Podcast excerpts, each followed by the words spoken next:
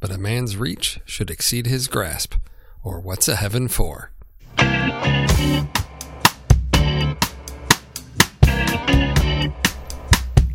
I'm Steve Sarmento, and this is Three of a Kind, a segment where I look at three films with a common thread. This week, we reach for heaven and fall short.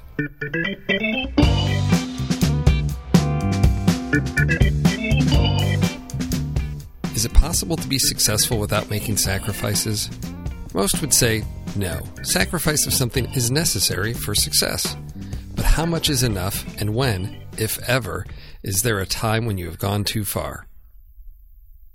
Milos Forman's Academy Award winning film Amadeus is centered on the relationship between two composers, Antonio Salieri and Wolfgang Amadeus Mozart. The young Salieri made a vow to God, which he interpreted as a contractual agreement. His understanding of the agreement was that in exchange for his commitment to living a pure and godly lifestyle, God would make him a successful composer. His vow, which he sees as a path to fame and greatness, is a selfish one.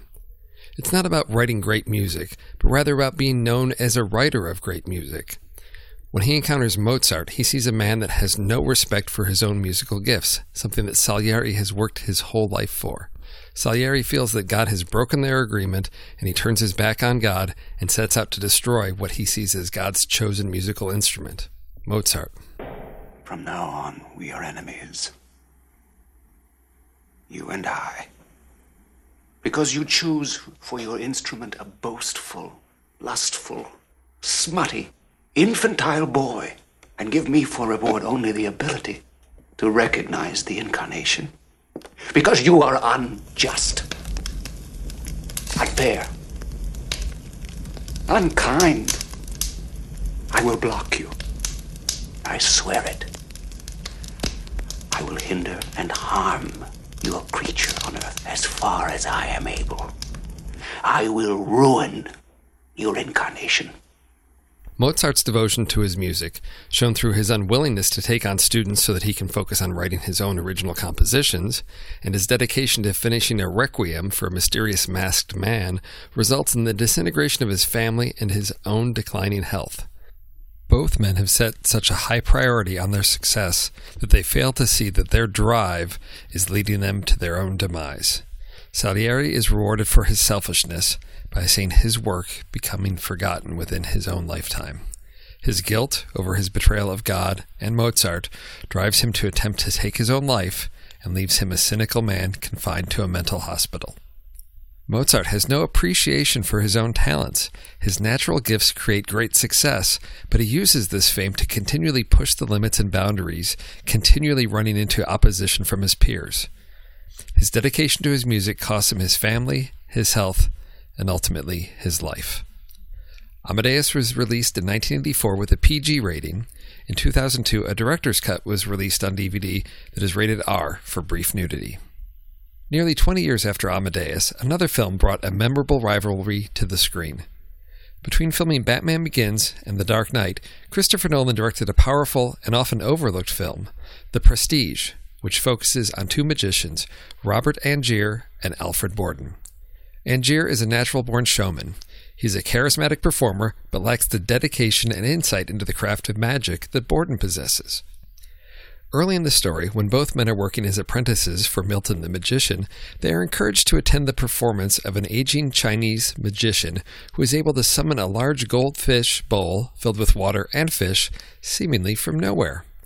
Borden is able to quickly deduce the mechanics of the trick. Angier is able to understand the trick, but doesn't have the dedication to perform this kind of magic. You're wrong. You can't do. No, it is. Look at the man. This is the trick. This is the performance. Right here. This is why no one can detect his method. Total devotion to his art. Utter self-sacrifice. You know? It's the only way to escape all this. The rivalry between the two men begins with the death of Angier's wife, seemingly as a result of a failed rope trick that Borden is responsible for. The two men continually challenge themselves to improve their performance and craft while continually sabotaging each other. Ultimately, they both make large sacrifices. The nonlinear structure of the film keeps the audience on its toes as we slowly piece together each man's story and learn about the different sacrifices each man has made in their quest to outdo their rival. The last few minutes of the film reveal the depth of each man's devotion and commitment to magic with some surprising twists. But we, the viewer, are left contemplating whether, after all that each has lost, was it truly worth it? The Prestige is rated PG 13 for violence and disturbing images. Our final course in this three of a kind is the directorial debut of Stanley Tucci and Campbell Scott. 1996's Big Night is the story of two Italian brothers and their struggling restaurant. Primo is the oldest and the chef of the restaurant. Secondo manages the finances and operations of the business. The restaurant is struggling, and Secondo has just learned that the bank is set to foreclose on the property. The restaurant is struggling partially due to Primo's stubborn unwillingness to sacrifice the integrity of his menu to please the customers. He has set high standards for himself and his food, and he is unwilling to change anything. What are these people in America? I need to talk to her. Oh, please, Primo, what are you going to do? Tell the customer what she can eat, huh? That is what she wants. That is what the customer asks for. Make it. Make the pasta. Make it. Make it. Make the pasta. Come on, let's go. How can she want? They both are starch. Maybe I should make a mashed potato for on the other side. Primo, look, don't, okay? Because they are the first customer to come in two hours. Secondo's friendship with Pascal, the owner and manager of a nearby restaurant, provides an opportunity that just might save the restaurant and give the brothers the recognition they have been waiting for. They put everything into preparing for this one big night, at the risk of losing everything they have worked for. Primo's dedication to authentic cuisine from his homeland has put them in this position.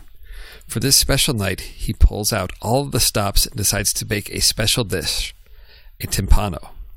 This dish is the centerpiece of the dinner and is a truly amazing creation.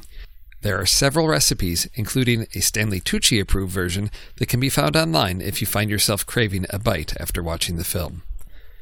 Secondo's ambitious decision to put everything at risk plays out in a delightful dinner party during the last part of the film.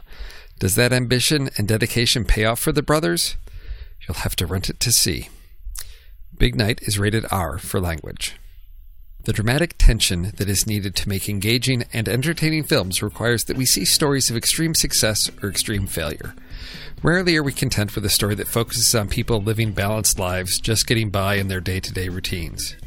To break out of that routine requires taking a risk and making sacrifices. These three films focus on the struggles that come with the ambitious drive for success and the sacrifices that are required on the way.